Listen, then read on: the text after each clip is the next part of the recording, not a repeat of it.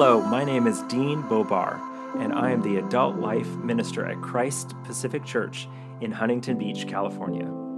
As a church, we are seeking to cultivate a vibrant community of faith, hope, and love that follows Jesus into the world so our neighbors may also experience God's goodness.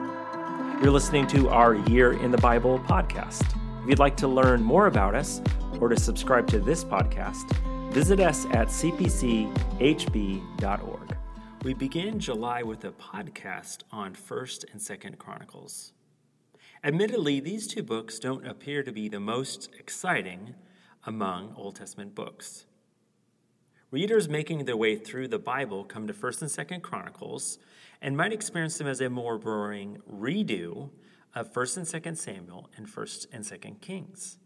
This is unfortunate there is much rich storytelling and deep theology that can bless and instruct us as Christian readers of Scripture. Let's cover these two books to see how God might teach us about hope in God's faithfulness and the centrality of worship. A good starting point for understanding these two books is to see them as a retelling of Israel's history.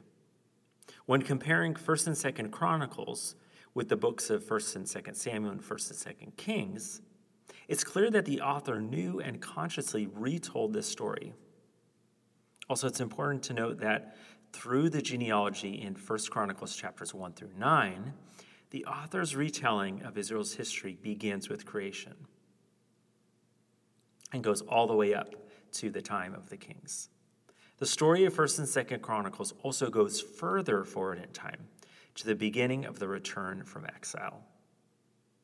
Because these two books cover so much similar ground as 1st and 2nd Samuel and 1st and 2nd Kings, we will not review all of these books' events. So what makes 1st and 2nd Chronicles unique among these historical books? Well, here are some key distinctions. First, they go into greater detail concerning the reigns of certain kings. Second, they focus on the reigns of the Davidic monarchy, with nearly exclusive attention given to the southern kingdom after the division of the monarchy. Third, they omit certain negative material about the reigns of certain Davidic kings, especially David and Solomon, in order to focus on the more positive aspects of their reigns. And finally, number four, they give most of their attention to the Davidic monarchy and worship at the temple in Jerusalem. We're going to spend the rest of our time unpacking these distinctions, with most of our energy given to the last one the focus on the Davidic monarchy and worship at the temple in Jerusalem.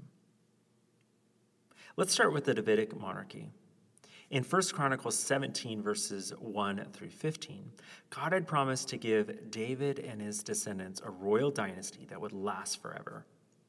You might recall from the podcast on 1st and 2nd Samuel that David had requested to build a, for God a temple.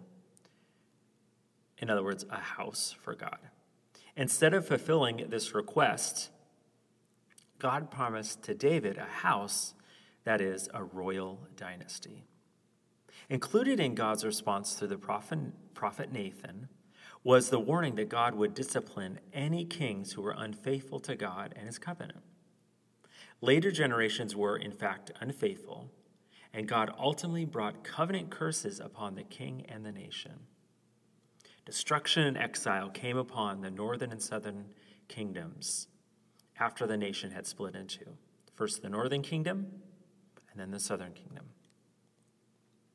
It seems that 1st and 2nd Chronicles was written after the return from exile had begun.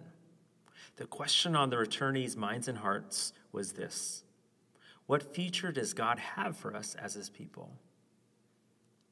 So, to answer this question, they looked at God's ancient promises to his people in the past. God's covenant commitment to David and his royal line proved to be a wellspring of hope for God's people as they returned to the promised land.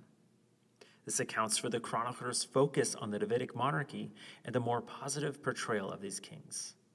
God's people knew about the consequences of their sins. They'd experienced it for over 70 years and beyond that in previous generations. Now they needed to look to the future in hope. It's been said that 1st and 2nd Chronicles are a tale of two houses. The first is the house of David, and the second is the house of God, the temple. It would be David's son Solomon who would build the temple in Jerusalem. In 1st and 2nd Chronicles, we learn much about David's part in preparing God's people for worship, especially the leadership, and also more about the workings of the temple. As the narrator evaluates each king and their leadership of the nation, it is in terms of religious commitment to God. We are, have already seen this in 1st and 2nd Kings. It is even more important in 1st and 2nd Chronicles. To be more specific, the emphasis is on their faithfulness to worship at the Jerusalem temple. In addition to this, we hear more about prayer at the temple and the importance of repentance. God's prophets were at work. King and people were given opportunity to seek the Lord and experience healing for the nation. So we can see more of a developed spirituality in these two books in comparison with 1st and 2nd Kings. Let's conclude with some lessons about worship. A great passage to see all these themes come together is 2nd Chronicles chapter 7 verses 11 through 18, which is part of a vision that God gave Solomon after he completed building his own palace and the house of God. Here are the verses. Thus Solomon finished the house of the Lord and the king's house. All that Solomon had planned to do in the house of the Lord and in his own house, he successfully accomplished. Then the Lord appeared to Solomon in the night and said to him, I have heard your prayer and have chosen this place for myself as a house of sacrifice. When I shut up the heavens so that there is no rain, or command the locusts to devour the land, or send pestilence among my people, if my people who are called by, na- by my name humble themselves and pray and seek my face and turn from their wicked ways, then I will hear from heaven and will forgive their sins and heal their land. Now my eyes will be open and my ears will be attentive to the prayer that is made in this place. For now I have chosen and consecrated this house, the house in Jerusalem, the temple, that my name may be there forever. My eyes and my heart will be there for all time. And as for me, as for you, if you walk before me as David your father walked, doing according to all that I have commanded you, and keeping my statutes and my rules, then I will establish your real throne, as I covenanted with David your father, saying, You shall not lack a man to rule Israel. God knew that the king and people would succumb to the power of sin, but God also offered a path of prayerful repentance. We can see here the need for God's people to humble themselves before God, to seek God's face, and to turn from their wicked ways. Worship is a whole life response to the mercies of God. So repentance involves every aspect of our lives. To exiles returning to the land, this would be good news. Just as they were offered repentance and restoration, so too were God's people who were returning to rebuild the temple and restore the nation. This is the same path of repentance that Jesus laid out for his disciples when he announced this at the beginning of his ministry in Mark chapter 1, verse 15. The time is fulfilled and the kingdom of God is at hand. Repent and believe in the gospel. You see, discipleship started long before Jesus. With Jesus, it comes to its fulfillment and fruition in the full. The same God that was at work in the Old Testament is made to us made known to us fully in the person and work of Jesus. Let us take seriously the power of sin, friends, and let us take even more seriously the gracious power of God to those who repent and rely on the grace of our King Jesus.